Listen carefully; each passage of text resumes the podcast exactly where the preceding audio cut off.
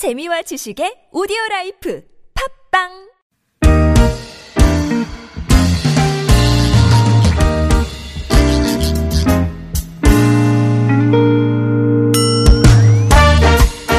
서울 속으로 이 부 시작됐습니다. 오늘 금요일 이 부 자동차 정비 상담 있습니다. 자동차와 관련된 모든 것들 편한 방법으로 물어주십시오.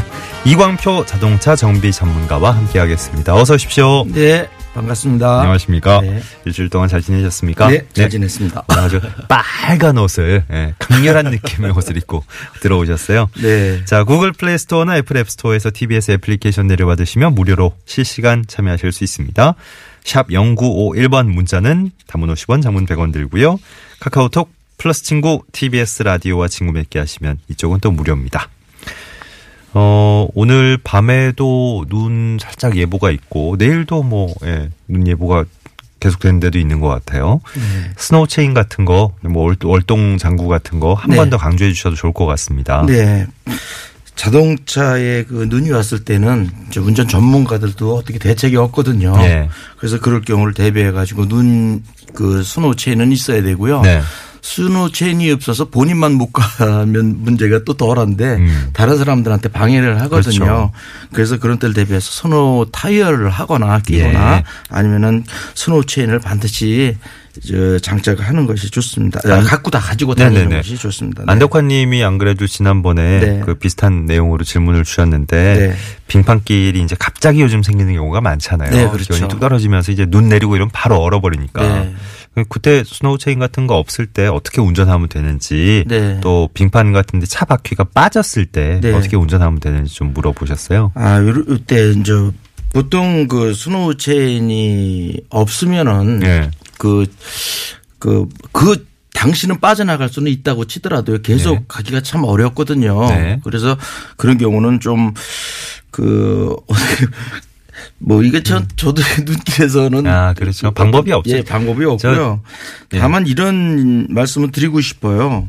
그러니까, 그, 뭐, 저, 저속주행을 하는 것이 가장 좋고요. 네. 만약에 빙판에 빠졌을 때는, 예. 빙판에 빠져서 바퀴가 이제 돌아갈 때는 그 안에 차량이 힘이 없어서 못 빠져나오는 게 아니거든요. 예. 어떤 바퀴에 어떤 저항을 줘야 되는데 그러지 못하니까 계속 거기서 가속 페달을 밟게 되면 더 안에가 호흡이 더 나게 돼서 점점 어 나갈 수가 없어요. 그래서 예. 그런 경우에는 차에 있는 잭을 이용해서 우리가 이제 잭을 이용해서 프레임을 뜨고 음. 바퀴 밑에다가 이렇게 흙이나 아니면 네. 어떤 그 다른 그 겉 뭐 어, 네. 뭐 판자나 예, 판, 뭐 상자나 이런 거를 뭐, 예. 판자나 이런 거를 대 가지고 그래서 빠져나가는 것이 가장 좋고 예. 거기서 막 계속 움직인다고 해서 되질 않아요. 눈길에서는. 예. 네. 뭐 네. 저항성이 있는 것을 밑에다가 고여 주는 것이 가장 좋습니다. 알겠습니다. 네. 예.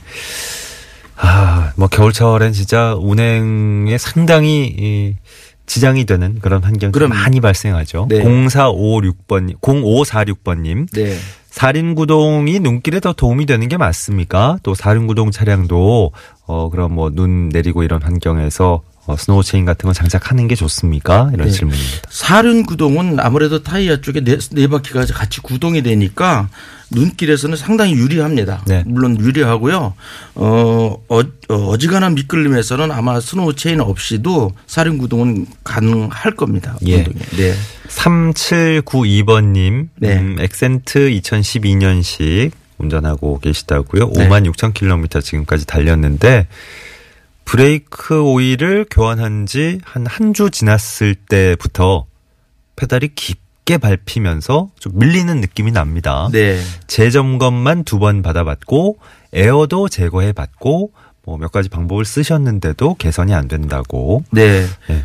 브레이크 오일 교환은 보통 저 사만 킬로 되면 이제 이래씩 교환을 해주게 되는데요. 네. 보통 브레이크 패 브레이크 그 안에 라인 안에 들어가는 오일은요. 일 대 일로 전달이 됩니다. 유체이기 때문에 브레이크를 밟았을 때 그 힘이 브레이크 페달, 브레이크 그 디스크 드럼 캘리퍼까지 전달이 되는데 바로 밟자마자 바로 전달이 되거든요. 그런데 예. 그 부분이 약간 그 이제 푹신하게 들어간다는 말씀을 하시는 것은 그 안에 동력 전달 쪽에서 어떤 전달 쪽보다는 발생되는 쪽에서 문제가 있다고 생각이 되거든요. 예. 그래서 이런 경우는 마스터 실린더나 휠 실린더의 안에 있는 그 고무가 있어요. 예. 그 고무 제품 쪽에서 어떤 문제가 일어나지 않았는가 이렇게 한번 음. 점검해 보시는 것이 좋습니다. 네네. 네. 어, 노종영님 질문은 저희가 저번에 한번 음, 다루어 본 것 같은데 네. 또 한번 질문을 하셨네요. 네. 어쨌든 어, 택시 기사시고요. 네. 네, 이천십오 년식 소나타 차량 운전하고 계시고 미션 오일 교환 주기를 물어보셨고요. 그 앞서 사이팔팔번님도 택시 기사라고 하셨는데 연료 필터 교체 주기를 또 물어보셨어요. 네. 네. 어, 먼저 그 변속기 자동 변속기 오일 교체 주기를 말씀을 드리면은 네. 보통 오 저 무교환이라고 보통 그러거든요. 예. 요즘 나오는 차량들은 네. 대부분 이제 무교환으로 나오는데 그 가혹 하셨네요. 조건인 네. 경우에는 오 년 혹은 저 십만 킬로에 이렇게 교환하고 하게끔 그렇게 이제 권장을 합니다. 네. 근데 보통 택시라고 하면은 아무래도 가혹 조건이 되거든요. 네. 아마 시내 주행을 많이 하고 계속 주행 거리가 많고 이렇게 되니까 네. 아, 이런 경우에는 한 십만 킬로, 오 년 십만 킬로에 한 번씩 교환해 주시는 것이 좋습니다. 네, 종영님 같은 경우는 네. 이제 십만 킬로미터 교환을 하긴 하셨는데 네. 앞서 말씀해 주신 대로 요즘 나오는 차량들은 뭐 미션을 교환 안 해도 된다 이런 네. 말들이 많아서 질문을 네. 하셨다고 그러고요. 조건별로 이제 차이가 있으니까요. 예. 근데 그 택시는 어 아까 이제 사이팔팔 번 예, 엘피지 차량을 예. 엘피지 차량을 사용하는데 엘피지 가스에는 그 내부에 타르라는 게 있어요. 예. 그래서 이제 연료 필터를 교환을 해야 되는데 네. 보통 그 연료 필터 교환 주기가 육만 킬로가 됩니다. 예. 그래서 육만 킬로에 교환을 해 주시는 것이 좋은데 충전 엘피지 차량의 그 연료 필터는 인넷 그 연료 필터가 있고 아웃렛 연료 필터가 있어요. 네. 그러니까 충전기에서 충전을 할 때 들어가는 어, 연료 네. 자체를 걸러주는 필터와 네.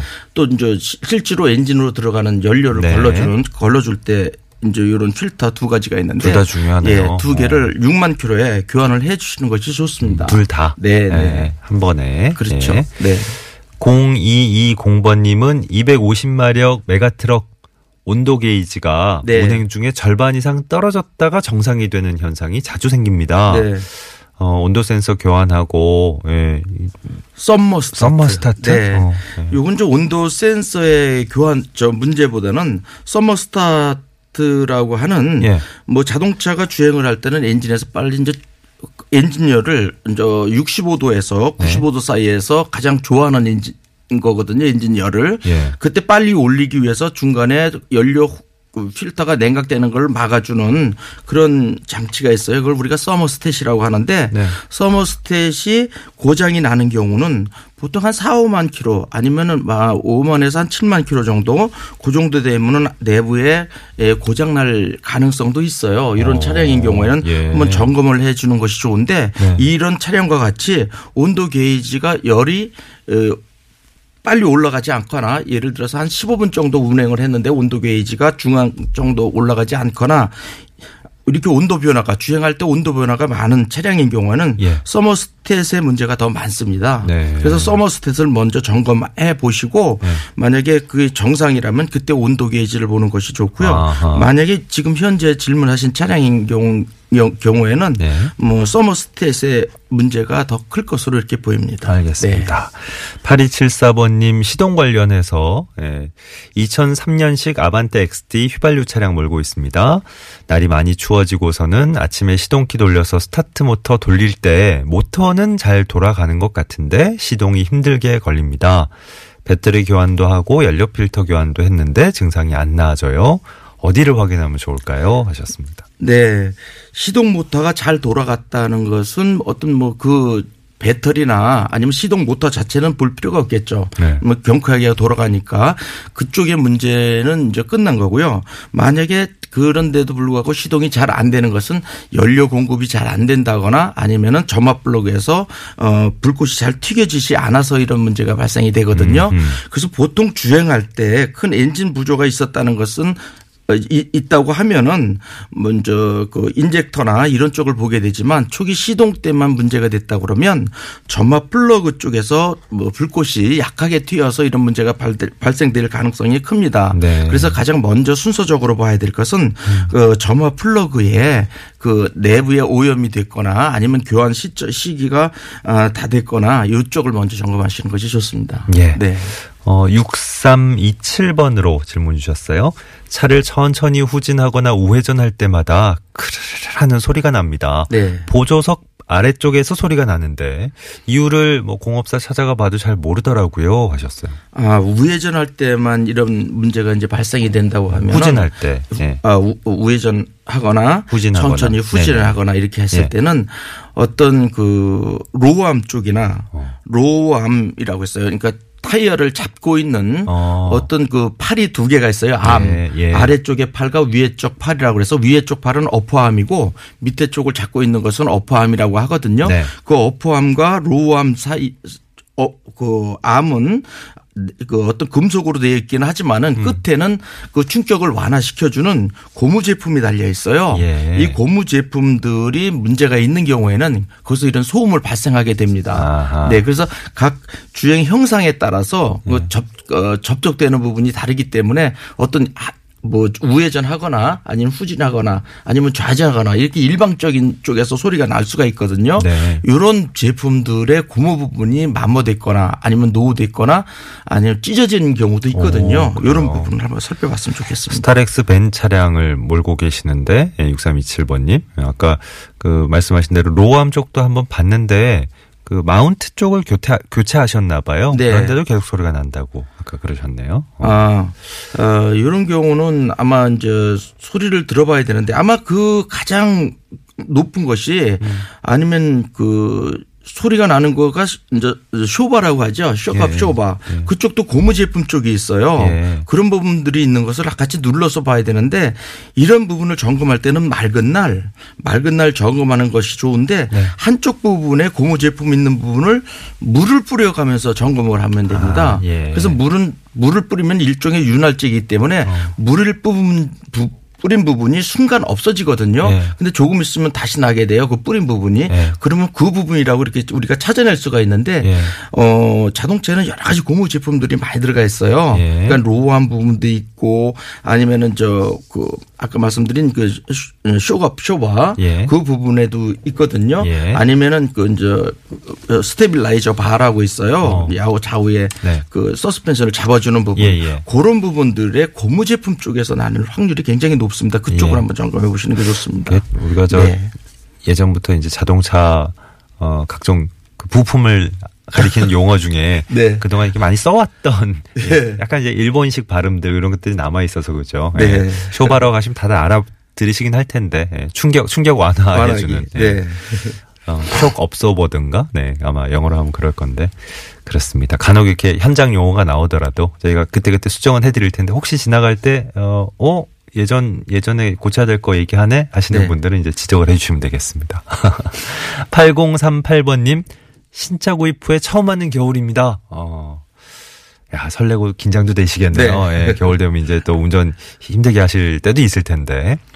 아, 히터를 켜니까 네. 엔진룸 쪽에서 나오는 매연 냄새가 심하더라고요. 눈이 네. 따가울 정도로 아픕니다. 왜 네. 이렇습니까? 하셨네요. 어, 보통 이제 이런 경우가 있을 수가 있겠죠. 신차니까 차량을 처음에 에, 타고 나면은 그 안에 저 어떤 제품들이 모든 네. 제품들에서 이제 세차해서 제조할 때 나오는 냄새들이 있어요. 네. 이런 냄새들은 창문을 잠깐 열면은 바로 없어지게 됩니다. 네. 이런 제품들은 없어지게 되는데 지금 히터나 보통 저 에어컨을 켜거나 이렇게 했을 때 거기서 발생되는 그 냄새는 그런 냄새 쪽보다는 그 필터 쪽에서 그 필터 쪽에서 나를 수가 있어요.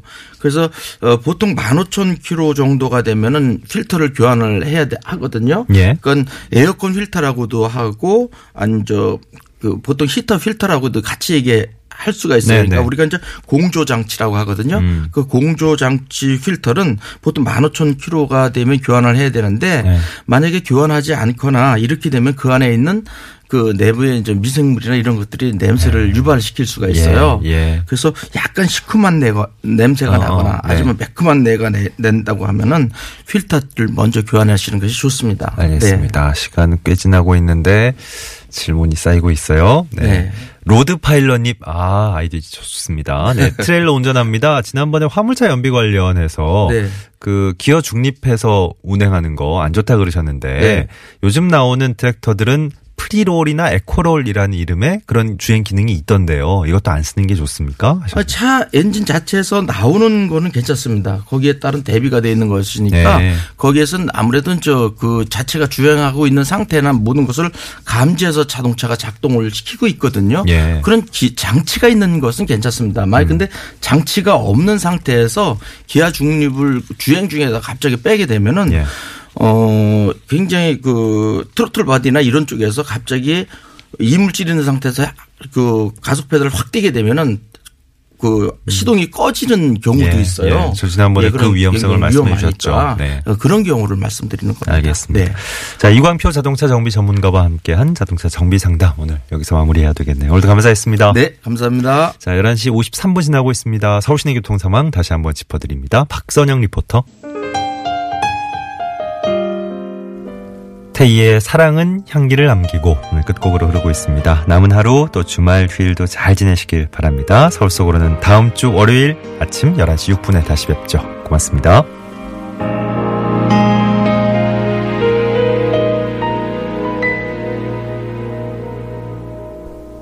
가슴 아파서 목이 메어서 안간 힘을 써봐도